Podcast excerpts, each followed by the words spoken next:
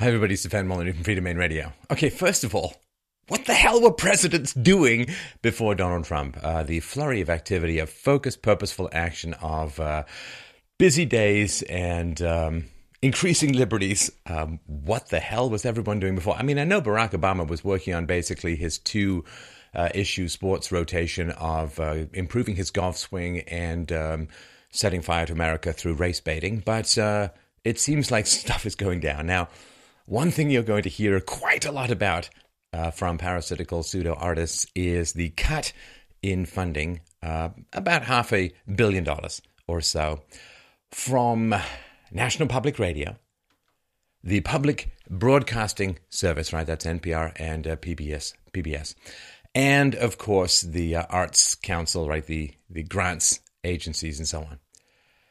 And yes, not a lot of people know, like this leftism erupts all over the place. Uh, and for a lot of older people, it's like, where the hell is this coming from? What kind of foreign meme invasion is uh, is occurring in America? Well, of course, there's all the stuff that goes on in colleges, which is monstrous leftist indoctrination. Ooh, I escaped just as that door was coming down, grabbed my Indy Jones hat, and got the hell out.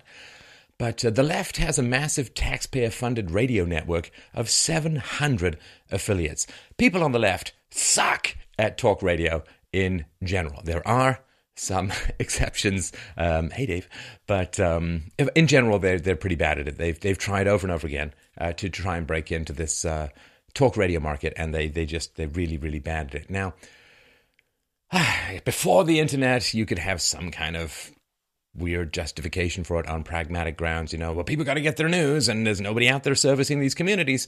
But now everyone has a cell phone and internet pretty much, so you don't need it. I mean, who on earth bothers waiting for the six o'clock news anymore? If you're curious about something, just come here, come here, come a little closer, uh, or go wherever you find your um, immediate news. I remember I had an experiment back in the day. This is when uh, Lady Diana uh, in the true reality of postmodern fairy tales, came to a fiery death in a Paris tunnel while dodging paparazzi, not quite living happily ever after, but curing a lot of women of the uh, fantasy of princesshood. Uh, hey, I really want to be treated like a princess. Oh, really? You want to be married off at 12 for political reasons? I don't think you do. But um, uh, back in the day when it uh, broke, the news broke, it was TV and radio that broke it. I went online and I was refreshing and refreshing because I was kind of curious how long it took for the online communities back in the 90s to report on news, and it was quite a while. It was where you had to go to the TV for news. Now, of course, you, you don't, and TV is way behind. You know, broadcast television, FM radio. I think Denmark's just getting rid of FM radio completely, or Norway, or someplace like that. But um, yeah, it's in significant decline. Broadcast TV, FM, fewer and fewer viewers every year. So, um, Reagan did actually want to do this, but was talked out of it by other conservatives. Uh, you know, the old pick your battles, which means uh, fold like uh, somebody with, uh, uh, you know, four aces and uh, a, a, piece of sauerkraut in a poker hand. But um, yeah, they've been pretty, NPR and these guys, pretty anti Trump, very anti Trump, you really could say. And I love the fact that Donald Trump holds grudges and there are consequences. I think it's beautiful. I think we've had enough of this turn the other cheek, uh, and now it's cock the other fist. Uh, the PBS, uh, pretty, pretty leftist. The NPR is, you could say, ridiculously leftist. This is from 2011, a statement by the co host of NPR's On the Media. If you were to somehow poll the political orientation of everyone in the NPR organization and all of the member stations, you would find an overwhelmingly progressive liberal crowd. Yes, NPR, National Propaganda Radio. Just ask yourselves if you're not hard left and you applied for a job at either of these um, outlets, would they give you a job?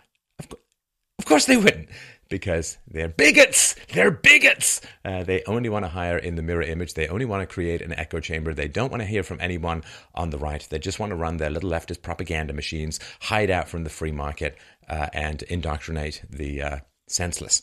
And so, yeah, uh, you know, when I was um, in the art world, like for those who don't know, I was spent a couple of years at the National Theatre School in Canada studying acting and playwriting. As an actor, a playwright, director, did the whole thing, and um, it's hard. It's a hard slog if you're not hard left. Like I remember the very first day I showed up at the National Theatre School we were ushered into a guy's office, and he said, "Oh, aren't you all very young, white, and bushy?" I, I think that's short for bourgeoisie. Now, of course, uh, looking at us all in the same way was uh, pretty sad. Uh, some kids came from rich backgrounds, I did not. But uh, we're all just one big, giant, class based blob uh, of, uh, you know, Jabba the Hutt excrement that he somehow had to mold into willing Bertolt Brecht style proletariat soldiers for the coming class war. But anyway, uh, I digress. so it was tough, you know, coming from.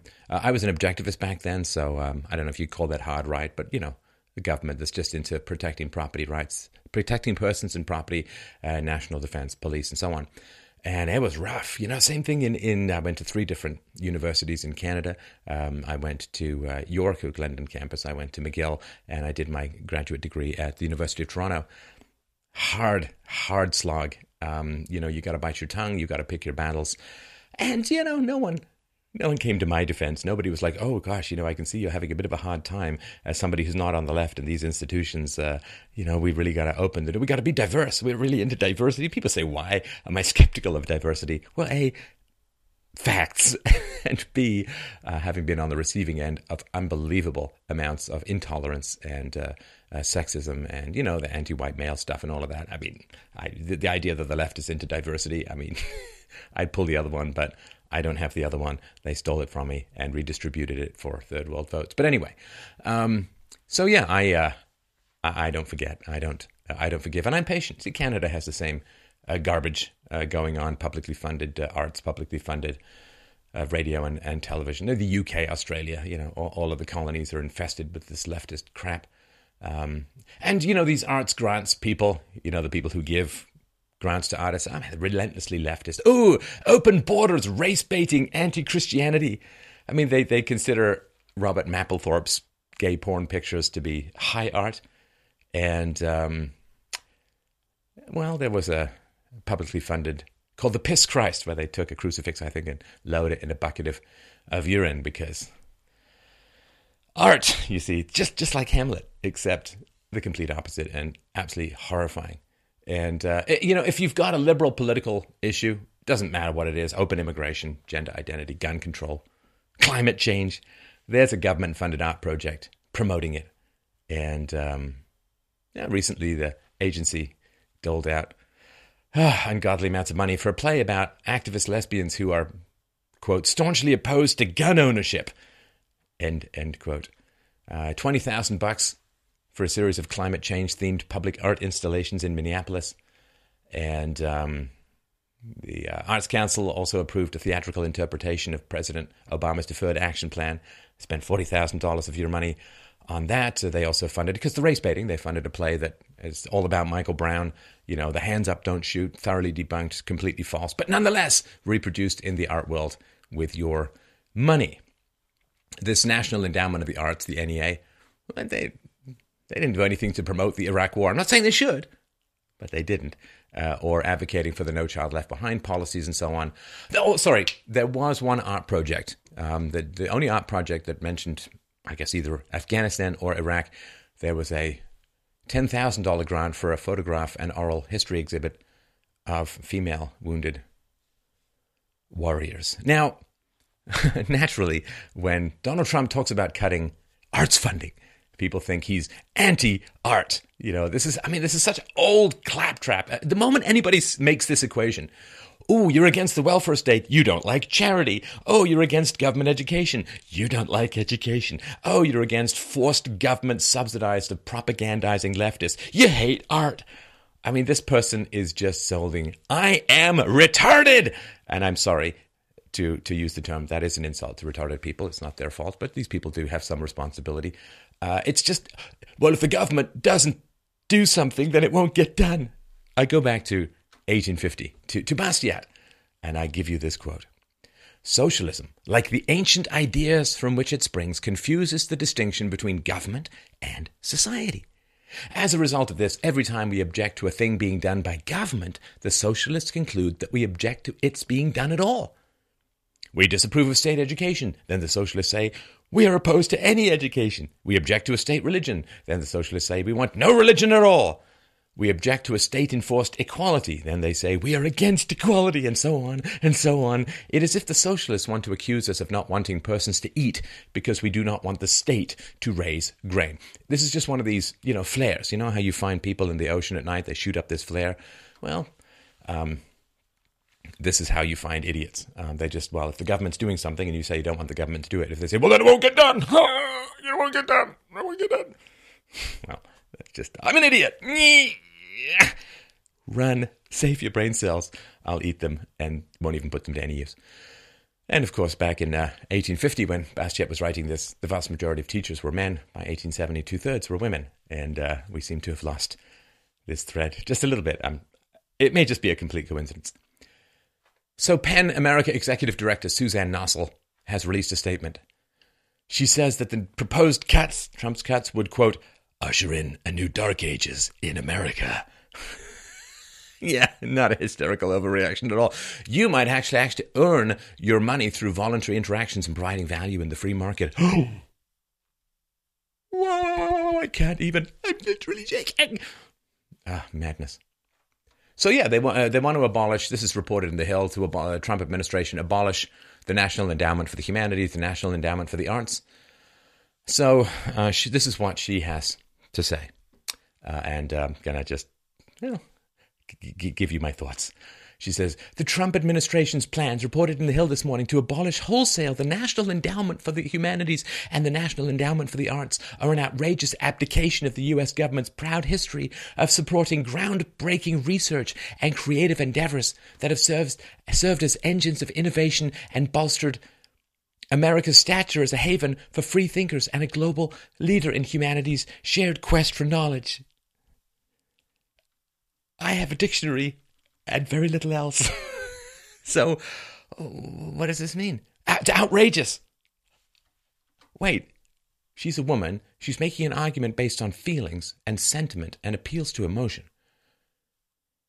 Hey, first time for everything, don't, don't, don't you think? Groundbreaking research, creative endeavors. Okay, so if these things are so important, uh, and so valuable, then go sell them to investors. Go get money, go sell them on the free market, uh, go and do what I do and go out on the free market and try and provide value to people and ask them for money. It's really not that that complicated. Um, and also, I don't see. Here's the thing.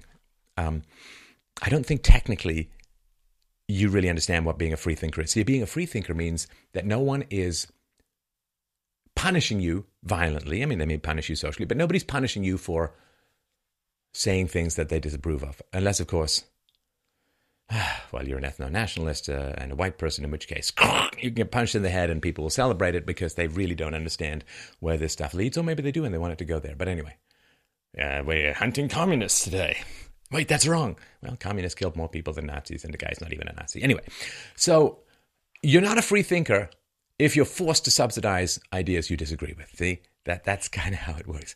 I am taxed to pay to subsidize people who say things I extremely disagree with at every conceivable moral, intellectual, emotional, rational, and empirical level. I'm not a free thinker if my productivity is stripped from me and I'm forced to subsidize people whose opinions I consider repulsive, reprehensible, and bringing about the downfall of everything I hold dear. So, no. If you want to be a free thinker, we remove impediments. And um, you know, it's it's not a free dater if if you want to rape someone. Just you know, the initiation of force changes things a bit.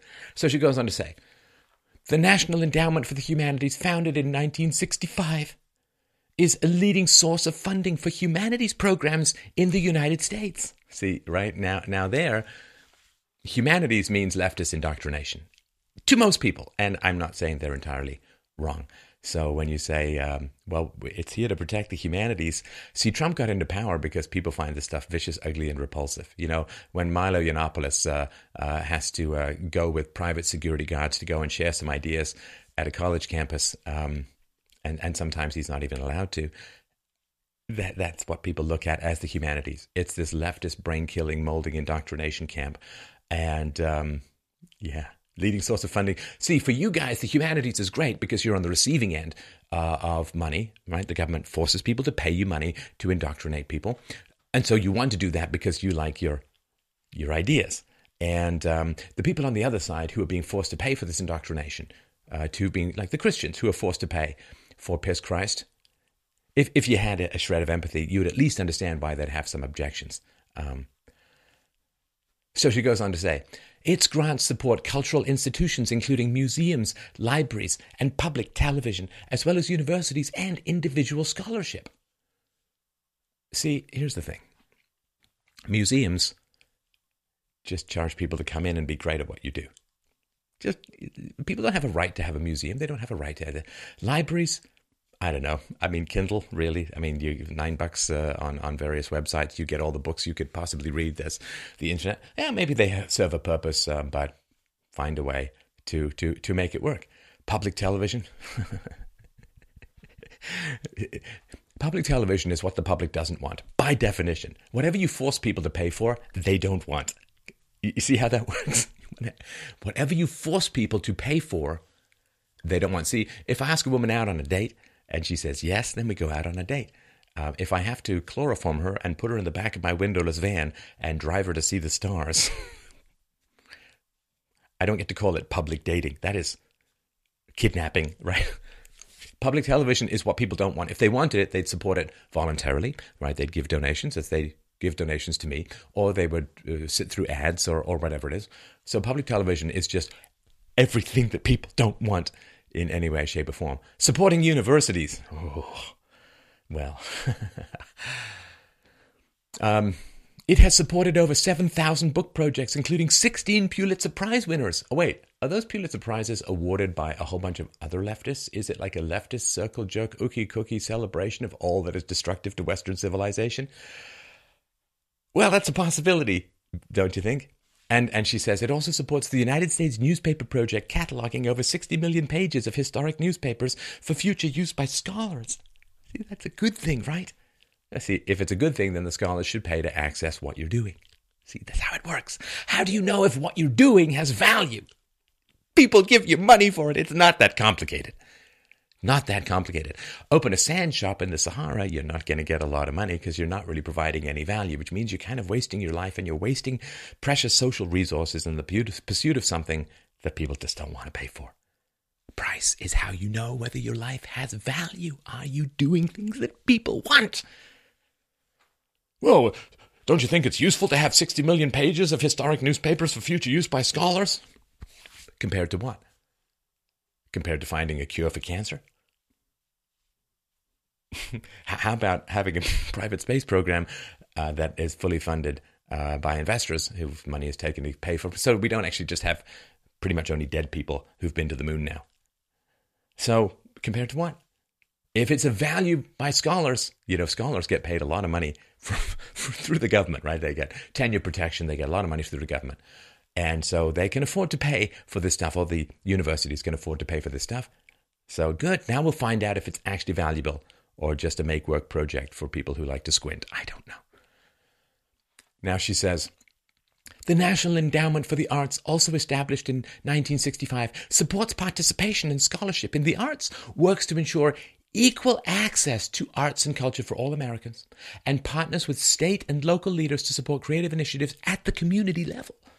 Its funding supports literature, visual arts, dance, theater, museums, and arts education programs around the country.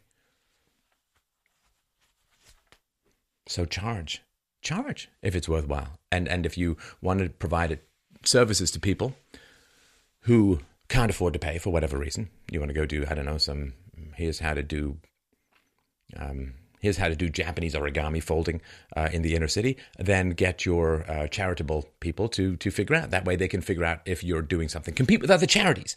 Find out if you're doing something useful. It's getting money from the government and saying, "I produce value." No, you don't. You don't. You consume precious social resources, and you draw people into this dead end arts world where they otherwise could have done something productive with their lives. So she says the announcement that this is even under consideration casts a sinister cloud over our vibrant national culture, stoking fears that the Trump administration aims to usher in a new dark ages in America. U.S. leadership and innovation in arts, culture, and the humanities are wellsprings of American greatness and the envy of the world. So good. If, if you're so valuable, then people should give you money for what you do. I mean, I would not want to live where I got money from the government or even some other institution. And then, I mean, I, I want to see the view count. I want to see the donations. I want to find out if what I'm doing has value to people, if it has impact to people. Why is this show so great? Why does it reach so many people? Why does it change so many lives? Because of price, because I know when I'm doing something that's valuable, because people give me more money for it. Just saying you create value when you're taking money by force from people. Hey, you in the basement, you really love me because you're sticking around as I change the lock to make sure it can't be picked. We're so valuable. We contribute so much. We're so incredibly wonderful, and everyone loves us so much. We're the envy of the world. Okay, so then people should pay you for it. No! Don't let that happen. she goes on to say, this proposal sends shivers down the spine of all Americans who value research, scholarship, and creativity, and who recognize the mortal blow that eliminating these vital agencies would strike at the heart of treasured sectors of our society. Again, so we're so incredibly valuable that people must be forced to fund us. Ideas, so wonderful, they have to be mandatory, enforced by the state. You, you can't pick both. The moment you take state money, you're saying you're crap. Fact, fact, the moment you run for state money, the moment you have to force people to pay for what you do, you are crap. You are parasitical. You are vicious. You are predatory. Vital agencies. Yeah, I get it. You want non leftists to be forced to pay for your leftist propaganda. I, get, I understand that. But the beginning of wisdom is to call things by their proper names. Sentimental garbage. Anyway, she goes on. Even apart from the essential resources at stake, the signal sent by this gesture is a slap in the face to artists, writers, researchers, and scholars who are learning that the administration seems to consider their work worthless. Worthless. you know, there's a few phrases that um, I'm, I'm, working on this book called uh, The Art of the Argument. Anyway, there are a few phrases that you know people are just not thinking thinking really much at all. One, of course, is bashing. You're just bashing. You're bashing, bashing. It's a meaningless phrase. Means nothing. Um, a slap in the face. It's just uh, designed to evoke an emotional response. Uh, it's not an argument. It's just an appeal to emotion and sympathy. Oh, they got a slap in the face to artists. You know what's a real slap in the face to artists? Saying that people must be forced to pay for what they do because nobody would voluntarily choose to pay for what they do. That's kind of a slap in the face. And of course, the kind of artists who want that are the kind of self indulgent, modern, artistic, navel gazing crap merchants uh, uh, who wouldn't be able to survive in the free market.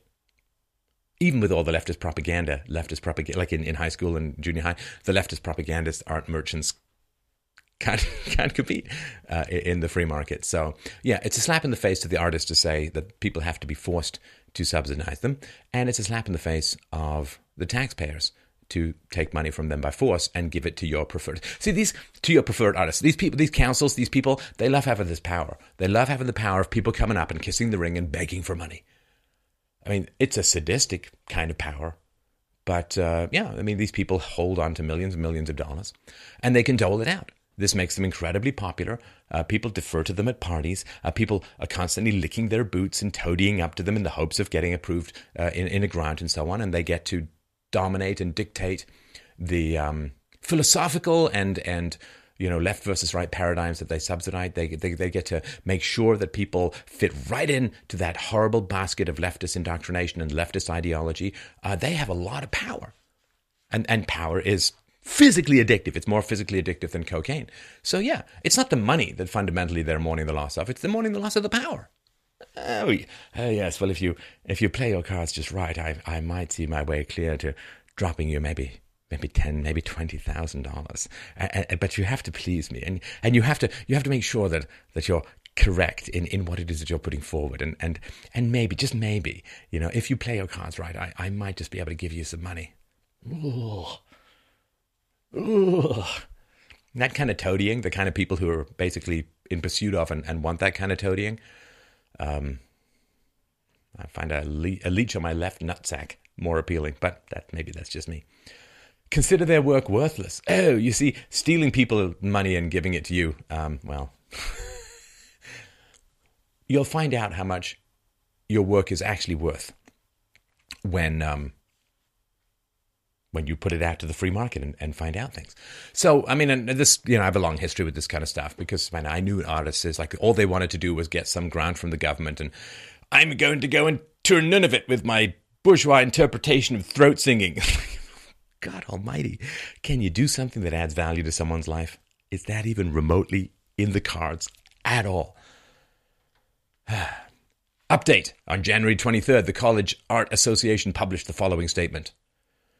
For more than a century, the College Art Association has represented art historians, artists, museum professionals, designers, and others who think and care about the visual arts and its impact on our culture. We do this in part through direct advocacy for artistic and academic freedom. Like many other Americans, we have closely watched the proposed changes to the federal government.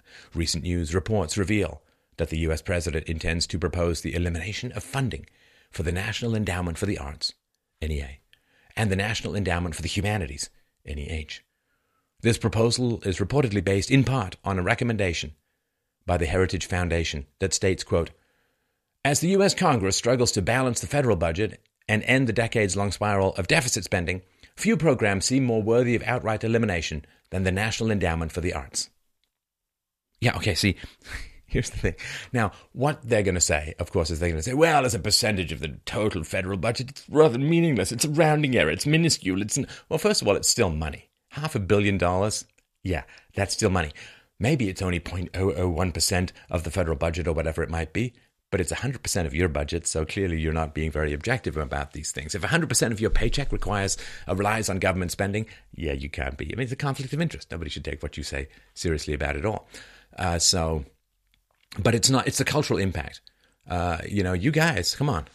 I, have been, I've been in there uh, in, in, Canada. I, I, know, I know. You guys, you hate the Christians, you hate the Republicans, you hate the right wingers, you hate the small government people, you hate the free market people. Um, I, I get it. I get it. And so you have for decades been attacking them, and this has had significant cultural impacts. Significant cultural impacts because the culture that you're trying to create, you know, portrays these people as, as terrible, bad, racist, sexist, homogenous, uh, sorry, uh, I don't know what that word means, racist, sexist, homophobic, and so on. And naturally, um, what what happens is um, the basket of deplorables that you try and encase these people in. Well, they got to raise their kids in this culture, and their kids go to school, which is influenced by some of the stuff you do, and the teachers are influenced by some of the stuff you do, and so they say, well, all of this is terrible, and and you got to explain to your kids. So it's it's kind of personal, like the culture that you're creating, the hostility that you've poured into things. Um, well, you know, there's a crazy little thing called blowback. Uh, it's real, and so yeah, they're they're going to cut your funding. Of course, I mean the, the bear. Poke it at your barrel. So they say, we, we offer our complete and total opposition to these efforts. Since the 1960s, the NEA and NEH have supported artists, writers, museum professionals, and a wide variety of scholars of various disciplines in creating new work and scholarship. Yeah, okay. You know, I can I can go and pee a haiku in the Sahara Desert in a windstorm, so what? I have I have created a haiku, therefore you must be forced to give me money. Come on. Come on. I've done sit ups. You must be forced to date me. I, I, I, I bought a new camera. You must be forced to pay for it. Come on. If it's so valuable, if what you're doing is so valuable, then people will pay for it. If what you're doing, people, if people really care about it, then they will give you money. See, if you say that this arts funding represents the will of the majority, well, the majority voted for it. They don't oppose it. So go, just forget the. You don't need the government then. The government is a massive overhead that's inefficient. What you need to do is, if the majority of people support what you do, then go and ask them for money. Go ask them for money. Now, if only a tiny minority of people support what you do, then isn't it kind of wrong in a democracy to take money from the majority when only a tiny minority approve of what you do?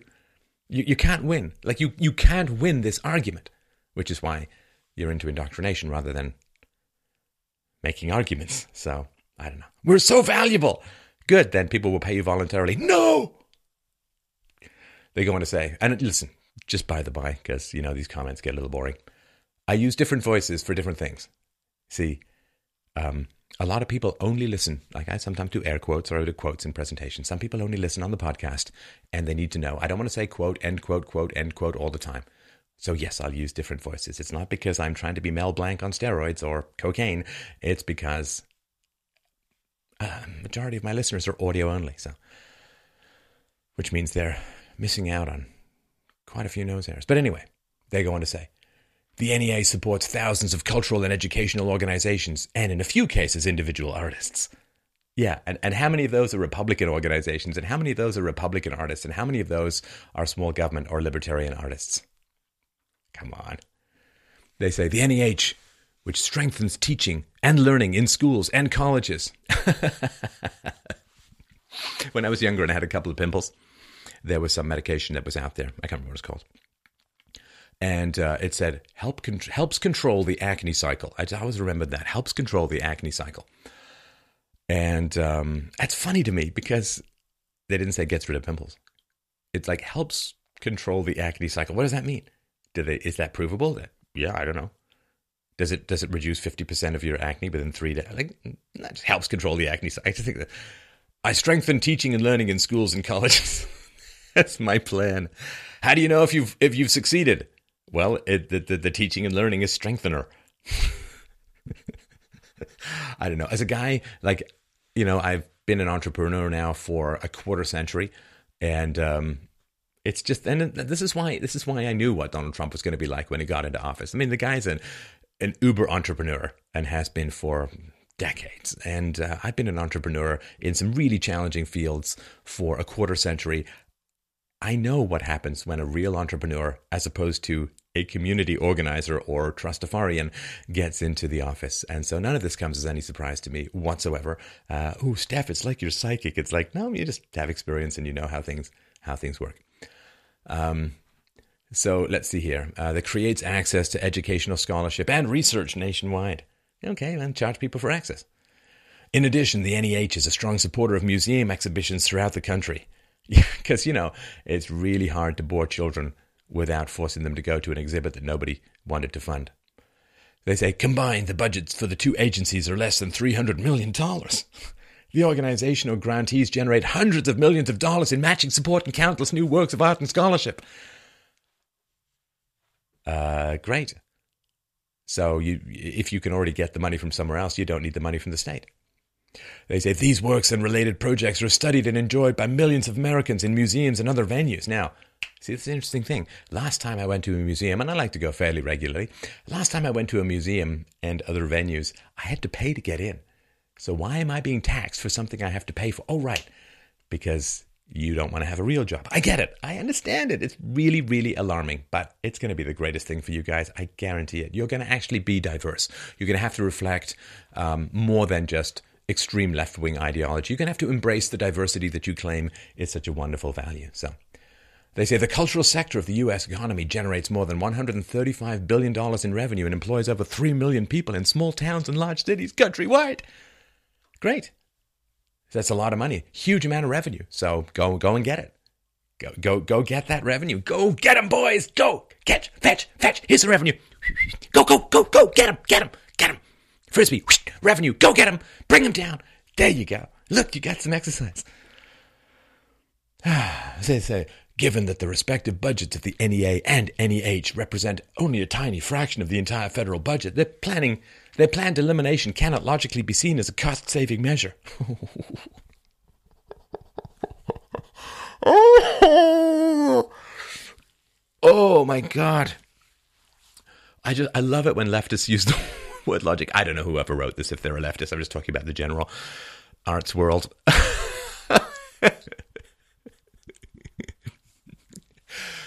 Given that the arsenic I put in the person's soup was only a tiny fraction of their soup, it can't be considered a murder attempt. okay, that's an extreme example, but you see what I mean, right? Um, it's a tiny fraction of the entire federal budget. Cannot logically be seen as a cost saving measure. Actually, it can. If you cut government spending by half a billion dollars, logically, by definition, that is a cost saving measure. Now, again, your budget may go down 100%, the government's budget may go down a much smaller, of course, percent, but um, Yes. It, it is that is the very definition of a cost saving measure. Not spending money where you spent it before It's the very definition of a cost saving measure. Now, they could say, well, the government spends this money but gets much more in generated revenue, in job creation, and so on, in which case entrepreneurs should be handling it.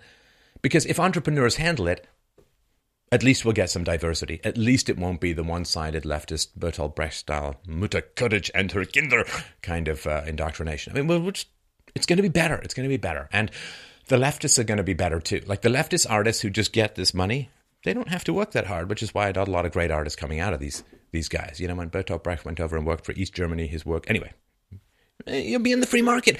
I'm better. Like, why don't I want to take money, the money that get offered by us? Why don't I want to take this money? I want, I want to be better at what I do. That's the challenge. That's what I want.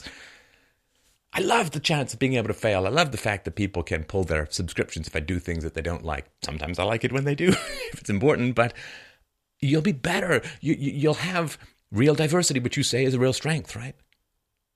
You are rightophobics, you are deplorophobics, and uh, you you need some you need to mix it up a little. You need to be challenged. You need to have your ideas challenged. You'll get out of your complacency. Government funded stuff is crap. The LADA or ARTA doesn't matter. So they say, yes. So cutting half a billion dollars cannot logically be seen as a cost saving. measure. See, this is the thing too. If you're that bad at math and reasoning, you really shouldn't be in charge of any money at all. And they say, rather, it appears to be a deliberate, ominous effort to silence artistic and academic voices. Huh. Right. Well, of course, it's deliberate. You don't accidentally cut things. Is it ominous? Well, it's ominous to you because it's a lot of money that you want, and you might not get it. So, of course, it's ominous. To silence artistic and academic voices? Hmm. Well, let me tell you, as a non leftist director, actor, writer, novelist, poet, fiction and nonfiction author, um, my artistic and academic voice was repeatedly attacked and silenced by the left in academia and the art world. So it seems a little precious when you guys won't hire anybody not on the extreme left, uh, or won't give grant money to anybody who's not following your politically correct narrative. It's kind of precious for you guys to rail and complain about silencing artistic and academic voices. You get it? That's what you guys freaking live for. That's all you do is silence artistic and academic voices not just those who directly might want to get grants uh, for things that you don't consider to be politically correct, which you'll say no to almost inevitably. But uh, what about the people who can't afford to become artists because they have to pay so much in taxes to support your sorry leftist asses? Are you silencing their artistic and academic voices? Yeah. Such projection. Um, in such projection. Goes on to say, representing a potentially chilling next step in an apparent effort to stifle and eradicate oppositional voices and cultural output from civic life. yeah, yeah. Because again, all of the people from the right, all of the people from the objectivists, all of the um, Christians, you guys love giving work, uh, giving money to Christian plays, right? I mean, I'm sure I can riffle through all of your grants and find a lot of people on the right, a lot of small government people, uh, a lot of people. You know, I've got to play about race and IQ. Uh, am I going to get funding? You know, without the amount of censorship that goes on with these uh, guys is ridiculous. So the idea that they're oh, you're going to silence voices is like, you get that's basically your whole business plan, right? Ah, by eliminating the support of these agencies, the government undermines the unifying potential of the arts, culture, and education that encourages and nurtures communication and positive discussion. Unifying potential? I mean, it's just an echo chamber of leftist uh, escalation. Um, CAA leadership is monitoring the possible elimination and or reduction of funding for the NEA and the NEH and how it may affect our members and the work they do. CAA will communicate and collaborate with other cultural and educational organizations and learned societies to determine potential future advocacy options. Yeah, you're going to fight it. And um, Trump won. Uh, and uh, you, you won't win the fight. I mean, you, of course you're going to fight. I mean, I, I, of course you're going to. I mean, you want, you want the free money. Uh, of course, you don't want to face the market. You don't want to diversify. You don't want to be in contact with those you pretty much define as evil because of their ideology while claiming that you're the victim of some kind of suppression because you can't get government coerced free money for your bullshit propaganda. So, yeah, I, you, are going to fight for it and um, you, you're going to lose. I mean, it's a new dawn, it's a new day. And I'm feeling good. They say we urge our fellow CAA members to contact their representatives in Congress to let them know the importance of maintaining a robust, national, publicly supported framework for artistic and academic freedom. Yeah, it's called the internet. It's called the free market. It's called movies. It's called documentaries. It's called books. They're very cheap to publish these days. Uh, let them know you are a member of CAA and together we are advocating for continued public funding for the arts. Don't cut off my gravy train of socialist redistribution, please. Through our collective strength. Ooh, collective. That's an interesting word. You don't hear that too often from the right. Through our collective strength, we can ensure that public funding of scholarship and art making continues, free from political and commercial interference. Ah, there you see. Free from political and commercial interference. It is an interference to my artistic vision for it to provide voluntary value to other people. It's an interference for my artistic godhood and greatness for people to actually have, have to voluntarily fund me either through buying my art or my products or donating to my cause. yeah, so the state has traditionally loved these guys because they get to take money from Christians and give it to socialist atheists. They get to take money from conservatives and give it to socialist indoctrinators. Of course, the government loves this stuff for the most part of the past. In the past, and these guys will will you know try and mess up their enemies and you know, reward their friends, punish their enemies. You know the usual, you know Versailles Treaty garbage uh, that that goes on. So yeah, I mean, just I know there's going to be leftists out there like, oh no, the, free market is coming. I can't get free money from the government. Look, join me on the internet. It's great out here. It's fun out here. It's exciting out here. You you won't waste your life as a parasite of power. You will do great stuff. Come challenge me, create better shows than I do, create better shows than than Milo's or or Mike Cernovich's or or just create fantastic shows. Out Paul Joseph Watson, Paul Joseph Watson. Just do fantastic, great stuff. And uh, let us um, match our intellects like expert tennis players across a net of voluntarism rather than slinking through the blood soaked corridors of power using the force of the state to take money from people who dislike you and use it to further intensify their dislike of you because this was going to happen sooner or later. Government's going to run out of money. At least this way, you have an opportunity uh, because the government isn't running out of money at the same time as the economy is collapsing completely. This is uh, your chance. Because for those on, on the left who really, really want this kind of power, who really, really want this kind of money, the government doesn't pay you because you're some sort of great artist. The government pays you because you're their attack pets.